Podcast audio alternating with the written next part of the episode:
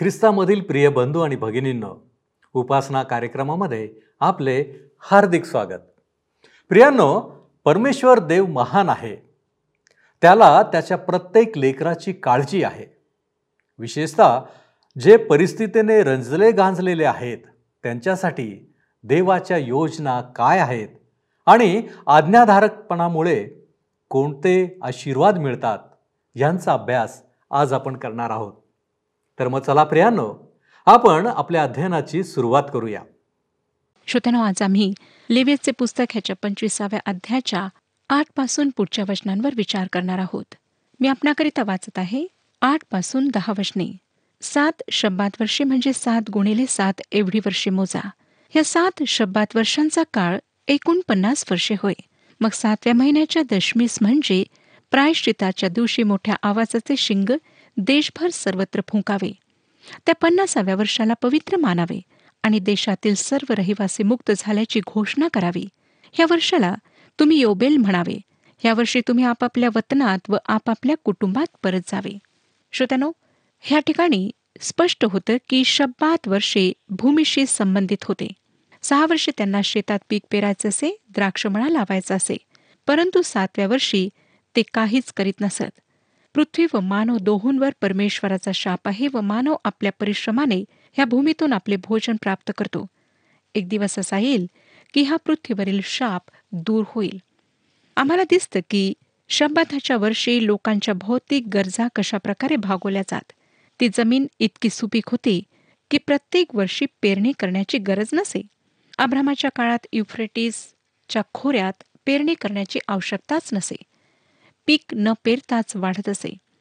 इस्रायलमधील जमिनीत मालकाच्या नौकर आणि परके ह्यांच्या आवश्यकता पूर्ण होतील इतके पीक निघत असे. पशुप्राणी सुद्धा भरपूर खात असत. परमेश्वराने मानव व पशु दोहोंची काळजी घेतली. परमेश्वर इस्रायलांना अनेक पाठ शिकवित होता. तो गरिबांची सुद्धा काळजी घेत होता.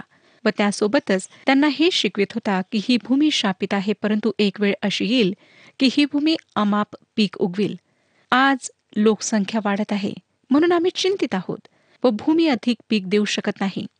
जेव्हा हा शाप काढून घेण्यात येईल तेव्हा सर्व काही सुरळीत होईल. योबेल वर्षी सर्व काही मुक्त होत असे. सर्व गहाण ठेवलेल्या वस्तू रद्द होत असत. जेव्हा आपण श्रोत्यांनो येशू ख्रिस्ताकडे येतो तेव्हा आमच्या पापांचा प्रश्न सोडवला जातो. प्रभू यशू ख्रिस्ताने आमच्या पापांची खंडणी भरून दिली. सर्व काही त्याने खंडणी भरून ठीक केले आहे.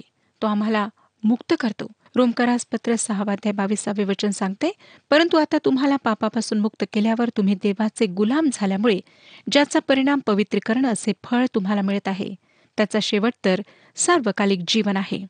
गलतीकारास पत्र पाचवा अध्याय पहिलं वचन सांगतं ह्या स्वातंत्र्याकरिता ख्रिस्ताने आपल्याला मुक्त केले आहे म्हणून त्यात टिकून राहा. गुलामगिरीच्या जुवाखाली पुन्हा सापडू नका. या संबंधात आमच्या प्रभूने नासरेत येथील सभास्थानात म्हटलेले हे शब्द पाहणे फार मनोवेधक ठरेल. लुकृषुभर्तमान चौथा अध्याय सतरा ते एकवीस वचने आपण स्वतः वाचावीत अशी मी आपणाला विनंती करते. तेव्हा श्रोत्यानो ही भूमी मानवाच्या पतनापूर्वी ज्या प्रकारे सुपीक होती तशी होईल व सर्व गरजा पुरवल्या जातील कारण परमेश्वर ह्या पृथ्वीचा मालक आहे. सात वर्षाला सातने गुणून सात शब्दात वर्षे मोजल्या गेलीत. ती एकूण एकोणपन्नास होतात. एकोणपन्नास वर्षानंतर जे पन्नासावे वर्ष असे त्याला योबेल वर्ष संबोधण्यात येत असे. प्रत्येक शतकात दोन योबेल वर्ष येत. नववचन आम्हाला सांगतं ते मी आपणाकरिता वाचलेलं आहे.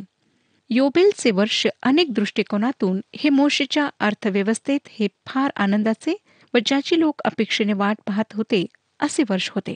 इस्रायली जेव्हा वचनदत्त देशात स्थायिक झालेत तेव्हा रणशिंगा वाजविण्यातही त्याचा आवाज दानपासून बेरशिपापर्यंत कसा पोहोचे ह्याची कल्पना करणे कठीण आहे. परंतु मला वाटतं त्याची सुरुवात निवास मंडपापासून होई व त्याचा आवाज जेथपर्यंत पोहोचेल तेथे दुसरी व्यक्ती उभी राहील. पहिल्या रणशिंगाचा आवाज ऐकल्यानंतर ती व्यक्ती तेच स्वर घेऊन रणशिंगा वाजवी व एकापासून दुसरा दुसऱ्यापासून तिसरा असे ते वाजवीत जात. त्या दिवसात लोक आपले शेत किंवा जमीन गहाण ठेवीत असत परंतु योबेल वर्षी सर्व मुक्त होऊन वापस मालकाला परत मिळे. अशा प्रकारे परमेश्वराने भूमीची रक्षा केली व मूळ मालकाला जमीन वापस मिळेल ही तरतूद केली. पन्नास वर्षी ही जमीन दुसऱ्याची होऊ शके परंतु पन्नासाव्या वर्षी ती मालकाला वापस मिळे. जर एखाद्याने स्वतःला गुलाम म्हणून विकले असेल तर शिंगा वाजताच तो गुलाम मुक्त होत असे. आज अशा प्रकारे आम्ही मुक्त आहोत. शिंगासाठी ग्रीक शब्द आहे क्युरेफ्स आणि क्रियापद क्युरोसोचा अर्थ आहे घोषणा करणे किंवा आगाऊ सूचना देणे. योबेलचे वर्ष कृपेच्या काळाशी जुळलेले आहे ज्यात जे पापात व सैतानाच्या दासत्वात आहेत त्यांना शुभवर्तमान सांगितल्या जात आहे. योबेल वर्षाचे योग्य लागूकरण व पूर्णता एक हजार वर्षाच्या काळात होईल कारण हे इस्रायल राष्ट्राशी संबंधित आहे.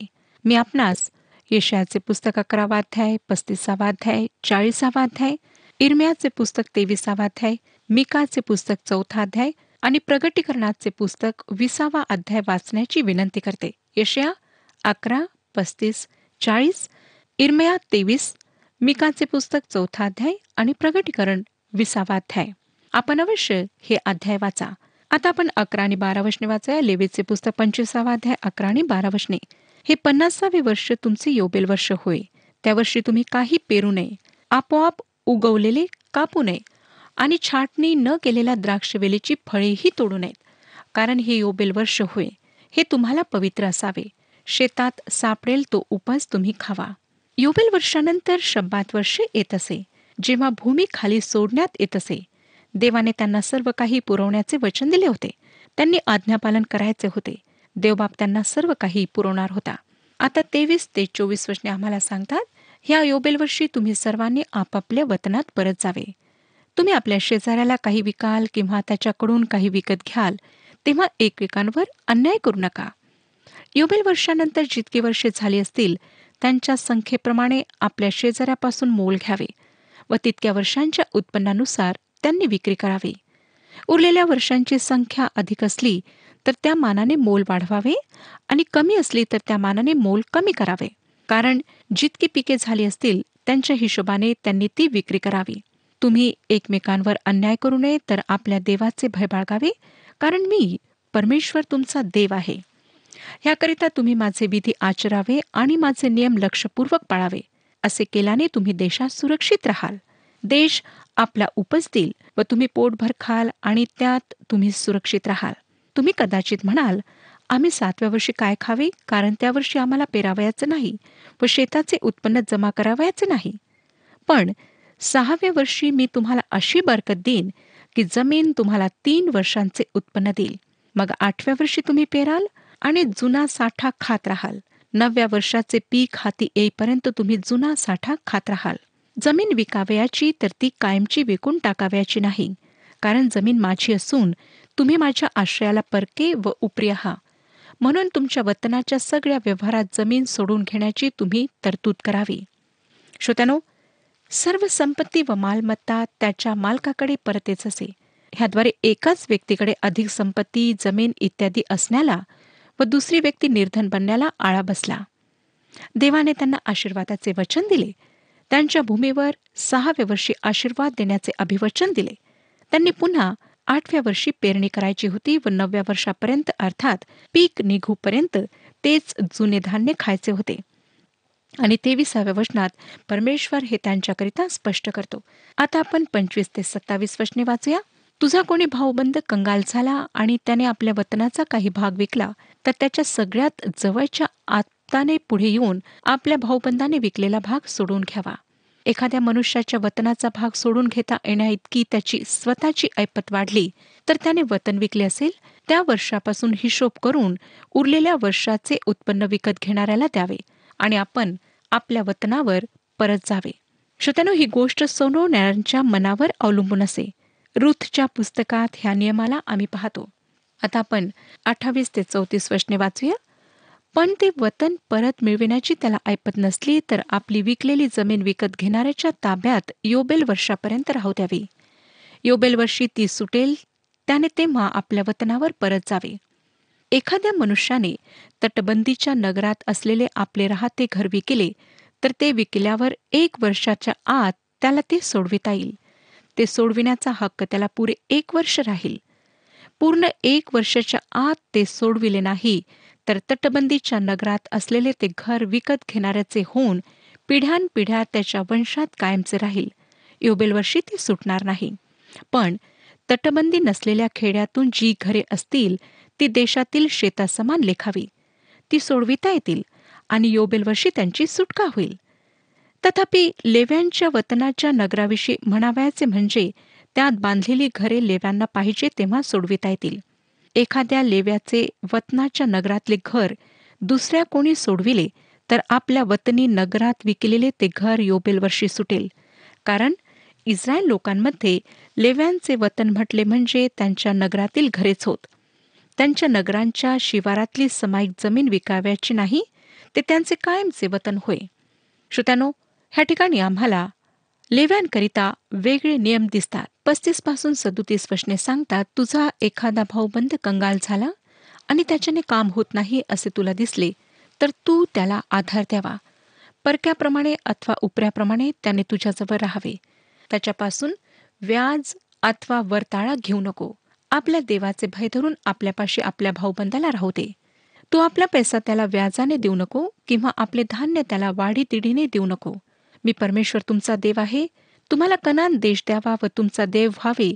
ह्या हेतूने मी तुम्हाला मिसर देशातून बाहेर आणले.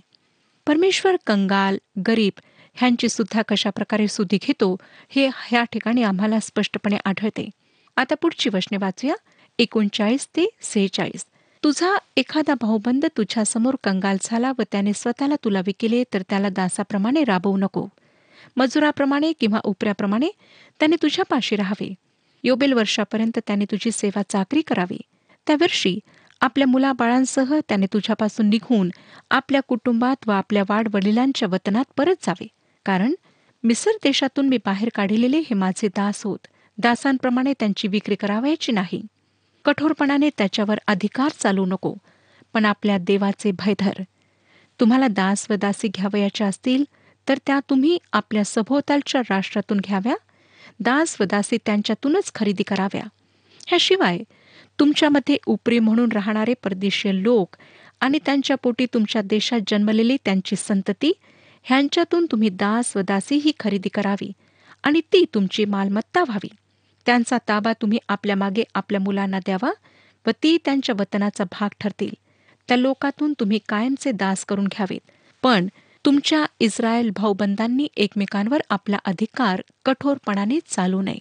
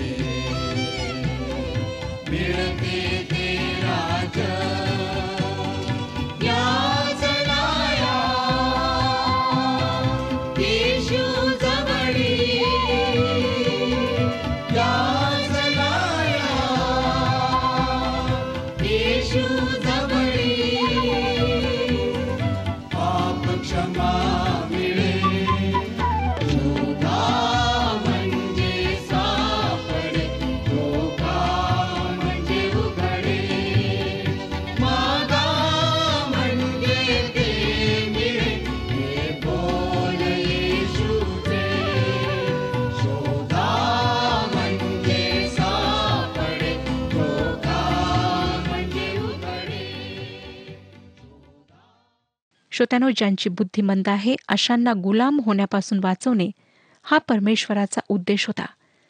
त्याला नोकर म्हणून कामावर घ्यावे गुलाम म्हणून नाही. फक्त परदेशीय लोकच गुलाम म्हणून ठेवण्याकरिता परमेश्वराने परवानगी दिली होती. आता सत्तेचाळीस ते पंचावन्न वचने बघा. तुझा एखादा परदेशीय अथवा उपरी शेजारी धनवान झाला व त्याच्यापाशी असलेला तुझा एखादा बंधू कंगाल होऊन त्याने स्वतःच त्या परदेशियाला अथवा त्या उपऱ्याला किंवा त्याच्या वंशातील एखाद्याला विकिले असेल तर त्याची विक्री झाल्यावरही त्याला सोडून घेता येईल. त्याच्या भाऊबंदापैकी कोणासही त्याला सोडविता येईल. त्याचा चुलता त्याचा चुलत भाऊ अथवा त्याच्या कुळापैकी कोणी जवळचा आप्त ह्यांना त्याला सोडविता येईल. अथवा तो स्वतःच धनवान झाला तर त्याला स्वतःची सुटका करून घेता येईल. ज्याने त्याला विकत घेतले असेल त्याच्याबरोबर त्याने आपल्या विक्रीच्या वर्षापासून योबेल वर्षापर्यंत हिशोब करावा. वर्षांच्या संख्येप्रमाणे विक्रीचे मोल ठरवावे. मजुराच्या रोजाप्रमाणे मोल आकारण्यात यावे. योबेलास पुष्कळ वर्षे असली तर विक्रीच्या रकमेतून आपल्या मुक्ततेचे मोल त्या वर्षाच्या संख्येच्या प्रमाणात त्याला परत द्यावे. योबेलास थोडी वर्षे असली तर त्याने आपल्या धन्याबरोबर हिशोब करून आपल्या मुक्ततेचे मोल तेवढ्याच वर्षांच्या प्रमाणात त्याला परत द्यावे. त्याने आपल्या धन्यापाशी सालदाराप्रमाणे राहावे. त्याच्या धन्याने तुमच्यासमोर त्याच्यावर कठोरपणे अधिकार चालू नये. अशा प्रकारे त्याची सुटका झाली नाही तर योबेल वर्षी आपल्या मुलाबाळासह त्याची सुटका होईल. कारण इस्रायल लोक माझेच दास आहेत. मिसर देशातून काढलेले हे माझे दास आहेत. मी परमेश्वर तुमचा देव आहे. श्रोतानो आज तुमचा आणि माझा एक सोडविणारा आहे. जो धनी असून सुद्धा आमच्यासाठी गरीब झाला. हा सोडविणाऱ्याचा नियम येशू ख्रिस्ताला लागू होतो.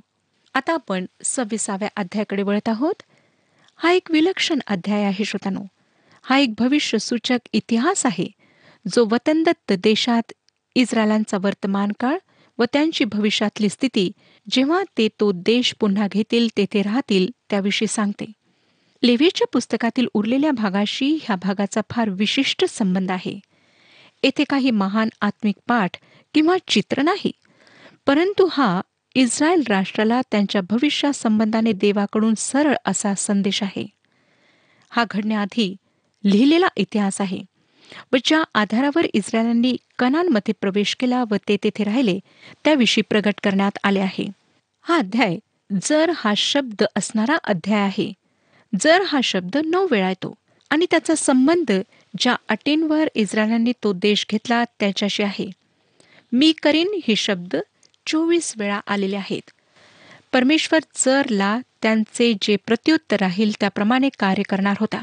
परमेश्वराने त्यांना तो देश दिला परंतु त्या देशाला ताब्यात घेण्याची निश्चितता जर ला त्यांनी दिलेल्या उत्तरावर अवलंबून होती.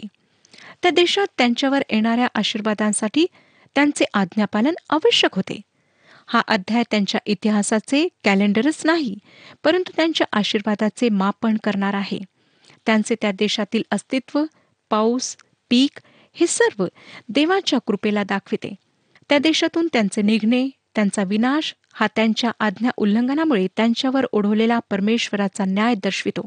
श्रोतानो तुम्हाला आणि मला ख्रिस्त येशूमध्ये सर्व स्वर्गीय आशीर्वाद प्राप्त झालेले आहेत. तरीसुद्धा त्या आशीर्वादांसोबत काही जर जुळलेले आहेत. परमेश्वर आमच्यावर प्रेम करतो. व त्याच्या आशीर्वादांचा वर्षाव आमच्यावर करू इच्छितो. परंतु जर आम्ही बेपरवाही दर्शू पापांचे आवरण घेऊ देवाच्या इच्छेबाहेर पाऊल टाकण्याची वृत्ती ठेवू तर आम्हाला त्याचे आशीर्वाद प्राप्त होणार नाहीत. जेव्हा आम्ही असे करतो तेव्हा त्याच्या प्रेमाचा सूर्यप्रकाश आमच्यापर्यंत पोहोचणार नाही. म्हणून त्याच्या आत्मिक आशीर्वादांचा अनुभव घेण्याकरिता आम्हाला आमच्या जीवनातून सर्व गोष्टी दूर करायला हव्यात. एक आणि दोन वचनांमध्ये देशाविषयीच्या आज्ञापत्राची प्रस्तावना आम्हाला वाचायला मिळते. नंतर तीन ते तेरा वचनांमध्ये आशीर्वादाचे अभिवचन नंतर चौदा ते एकोणचाळीस वचनांमध्ये न्यायाची घोषणा आणि चाळीस ते सेहेचाळीस वचनांमध्ये वाडवडिलांना परमेश्वराने ज्या प्रतिज्ञा दिल्या होत्या त्यांच्या आधारावर भविष्यामध्ये त्यांना जे आशीर्वाद प्राप्त होणार होते ते सांगण्यात आलेले आहेत. आता आपण पहिली दोन वचने वाचूया. सव्वीसावाध्याय पहिली दोन वचने तुम्ही आपणासाठी मूर्ती करू नये त्याचप्रमाणे कोरीव मूर्ती अथवा स्तंभ उभारू नयेत अथवा आकृती कोरिलेला पाषाण पूजण्यासाठी आपल्या देशात स्थापन करू नये कारण मी परमेश्वर तुमचा देव आहे. तुम्ही माझे शब्दात पाळावे आणि माझ्या पवित्र स्थानाविषयी पूज्यबुद्धी बाळगावी. मी परमेश्वर आहे.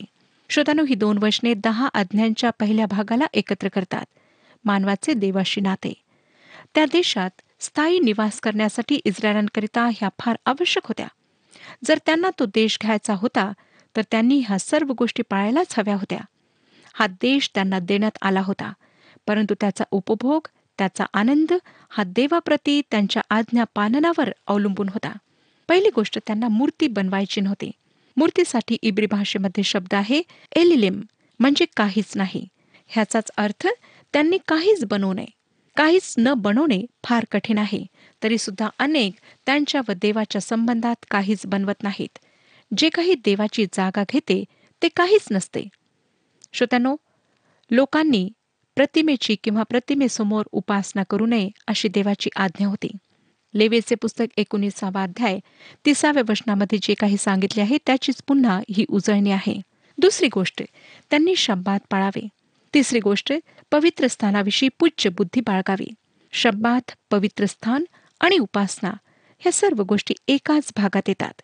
ह्या सर्व गोष्टींचे पालन करण्याकरिता आधार म्हणजे यहोवा परमेश्वराचा स्वभाव. तो म्हणतो मी परमेश्वर आहे. तीन ते सहा वचने बघा. तुम्ही माझ्या विधींप्रमाणे चालाल आणि माझ्या आज्ञा पळून त्याप्रमाणे वागाल तर योग्य काळी तुमच्याकरिता मी पाऊस पाडीन. जमीन आपला उपजतील व मळ्यातील झाडे आपापली फळे देतील. धान्याची मळणी तुम्ही द्राक्षाच्या हंगामापर्यंत करीत राहाल आणि द्राक्षांची तोडणी तुम्ही पेरणीच्या दिवसापर्यंत करीत राहाल. तुम्ही पोटभर अन्न खाल व देशात सुरक्षित राहाल. मी तुमच्या देशाला शांतता देईन व तुम्ही झोपलेले असाल तेव्हा तुम्हाला कोणाची भीती राहणार नाही. मी देशातून हिंस्त्र पशु नाहीसे करेन आणि तुमच्या देशावर तरवार चालवणार नाही. जर ते ह्या सर्व गोष्टी करतील तर परमेश्वराने त्यांच्यासाठी काही करण्याचे अभिवचन दिले. देवाने आपली जी इच्छा त्यांना प्रगट केली तिच्या पालनावर त्यांचे त्या देशाला ताब्यात घेणे होते. परमेश्वराने त्यांच्या स्वच्छंद इच्छेला ओळखले होते. जर तुम्ही माझ्या आज्ञा पाळाल तर मी तुम्हाला आशीर्वाद देईन असे परमेश्वराने त्यांना सांगितले. श्रोत्यानं असं दिसतं की त्यांच्या आज्ञा पालनाला परमेश्वराने जे प्रत्युत्तर दिले त्याचा प्रथम पुरावा म्हणजे पाऊस होता. आम्हाला अनुवादाचे पुस्तक ह्यामध्ये ह्या गोष्टींविषयी वाचायला मिळते. एसकेलचे पुस्तक चौतीसावा अध्याय सव्वीस आणि सत्तावीस वशने सांगतात. एसकेलचे पुस्तक चौतीसावा अध्याय सव्वीस आणि सत्तावीस वशने मी त्यास व माझ्या डोंगरा भोवतालच्या स्थळास मंगलदायक करीन. पाऊस योग्य ऋतूत पडेल असेही मी करीन. मंगलदायक वृष्टी होईल मळ्यातील झाडे फलद्रूप होतील. भूमी आपल्या उपजतील व ते आपल्या देशात निर्भयपणे वसतील. मी त्याचवरील जोखडाची बंधने तोडून ज्यांनी त्याचकडून दास्य करून घेतले त्यांच्या हातून त्यास सोडवीन. तेव्हा त्यास समजेल की मी परमेश्वर आहे. श्रोत्यानो इस्रायलमध्ये ह्याची पूर्ती केव्हा होईल ह्याकडे संदेष्टे दृष्टी लावून होते. तो दिवस अजून यायचा आहे. योएलचे पुस्तक दुसरा अध्याय तेवीस आणि चोवीस वचने सांगतात. योएलचे पुस्तक दुसरा अध्याय तेवीस आणि चोवीस वचने. सियोन पुत्र हो परमेश्वर तुमचा देव याच्या ठाई उल्हास करा हर्ष करा. कारण तुम्हास हितकर होईल इतका आगोटीचा पाऊस तो देतो. तो पहिली पर्जन्यवृष्टी म्हणजे आगोटीचा व वळवाचा पाऊस पाडितो. मग खळी गव्हाने भरून जातील कुंडे नव्या द्राक्षरसाने व तेलाने उपळून जातील. श्रोत्यानो परमेश्वराने आशीर्वाद पाऊस शांती समृद्धी सर्व अभिवशने दिलेत. परंतु त्यामागे जर ते त्याने आज्ञा पिलेल्या गोष्टी करतील तर. सातवानी आठवं वचन बघा. तुम्ही आपल्या शत्रूंचा पाठलाग कराल आणि ते तुमच्यापुढे तरवारीने पडतील. तुमच्यातले पाच जण शंभरांना व शंभर जण दहा हजारांना पळून लावितील आणि तुमचे शत्रू तुमच्यापुढे तरवारीने पडतील. शत्रूंवर विजय त्यांच्या आशीर्वादाचा एक भाग होता. पुष्कदा हे अगदी जसेच्या तसे पूर्ण झाले हे आपणाला माहिती आहे. जेव्हा हे लोक परमेश्वराकडे परततील तेव्हा त्यांच्यामधून परमेश्वर शमुएल दावीद दबोरा गिदोन एलिया अशा लोकांना काढणार होता. हे सर्व त्यांच्यातून निघाले कारण परमेश्वर त्याच्या अभिवचनांना त्यांच्याकरिता पूर्ण करीत होता. योशवाचे पुस्तक तेविसावाध्याय आणि दहावं वचन सांगतं तुमच्यातला एक जण हजारांना पळून लावील कारण तुमचा देव परमेश्वर ह्याने तुम्हाला सांगितल्याप्रमाणे तो स्वतः तुमच्यासाठी लढणार आहे. आता आपण नऊ आणि दहा वचने वाचूया. मी तुमच्यावर कृपादृष्टी करून तुम्हाला फलद्रूप व बहुगुणित करीन व तुमच्याशी केलेला माझा करार दृढ करीन. तुम्ही बरेच दिवस साठवून ठेवलेले धान्य खाल व नवीन धान्य आल्यामुळे जुने बाहेर काढाल. इस्रायलांची वाढती लोकसंख्या आशीर्वादाचा एक भाग होता. आज वाढती लोकसंख्या आशीर्वाद मानण्यात येत नाही. लोकसंख्येमुळे अन्नाची टंचाई जाणवणार नाही कारण अन्न सुद्धा इतके भरपूर असणार आहे की त्यांना नवे साठविण्याकरिता जुन्याला बाहेर काढावे लागणार होते. अकरावं वचन बघा. मी तुमच्यामध्ये माझी व्यस्ती करीन आणि माझा जीव तुमचा तिरस्कार करणार नाही. श्रोतनो आपण मला हे नका सांगू की परमेश्वर पापाचा तिटकारा करीत नाही. अर्थातच तो करतो. तो तुमच्या किंवा माझ्या जीवनात पापाशी मुळीच समजोता करणार नाही. त्यांच्यामध्ये निवास मंडप आशीर्वादाचे चिन्ह होता. ही एक भविष्यातली अनंतकालीन आशा आहे जी संपूर्ण पृथ्वीसाठी पूर्ण होणार आहे. बारा आणि तेरा वशने बघा. मी तुमच्यामध्ये वावरेन मी तुमचा देव होईन व तुम्ही माझी प्रजा व्हाल. मी परमेश्वर तुमचा देव आहे. तुम्ही मिसऱ्यांचे दास राहू नये म्हणूनच मी तुम्हाला मिसर देशातून काढून बाहेर आणले. मी तुमची जोखडे मोडून तुम्हाला ताठ चालविले आहे. श्रोतानो जे परमेश्वराच्या आज्ञा पाळतात त्यांच्यासोबत सहभागिता करण्याचे आश्वासन परमेश्वर देतो. आज सुद्धा तो आम्हाला हे सांगतो. योहानाचे पहिले पत्र पहिला अध्याय सातव्या वचनात तो म्हणतो पण जसा तो प्रकाशात आहे तसे जर आपण प्रकाशात चालत असलो तर आपली एकमेकांबरोबर सहभागिता आहे आणि त्याचा पुत्र येशू ह्याचे रक्त आपल्याला सर्व पापांपासून शुद्ध करते. श्रोत्यानो परमेश्वर आमच्यासोबत सहभागिता करू इच्छितो. काय आपण त्याच्यासोबत सहभागिता करू इच्छिता? जर आपली ही इच्छा आहे तर परमेश्वराला आपले जीवन प्रभू येशू ख्रिस्ताच्याद्वारे समर्पित करा. प्रभू येशू ख्रिस्ताजवळ या त्याला आपला तारणारा म्हणून स्वीकारा. परमेश्वर आपणा सर्वांस आशीर्वाद देऊ. हा कार्यक्रम आपणास आवडला काय? आता आम्हाला एक मिस कॉल करा. आणि आपण पुढील विजेता होऊ शकता.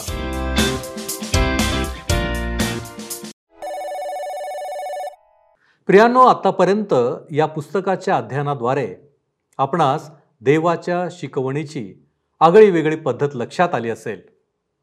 परमेश्वर नेहमी प्रत्येक स्तरातील लोकांबद्दल विचार करणारा देव आहे. आजच्या अध्ययनातील योबेल वर्षाचे महत्त्व पाहून या सर्व गोष्टींची आपणास पुष्टी मिळालीच असेल. अशा महान परमेश्वराला शतशः वंदन आणि गौरव असो. प्रियांनो माझी प्रार्थना हीच आहे की परमेश्वराचे हे गुणवैशिष्ट्ये समजून घेण्यासाठी परमेश्वराने आम्हा प्रत्येकाला सहाय्य करावं आणि देवावर अधिक विश्वास ठेवून त्याच्या अधिक जवळ येण्यास त्याने आम्हास शक्ती द्यावी. देवाचे गौरव आपणास पाहावयास मिळो. परमेश्वर आपणास आशीर्वादित करो.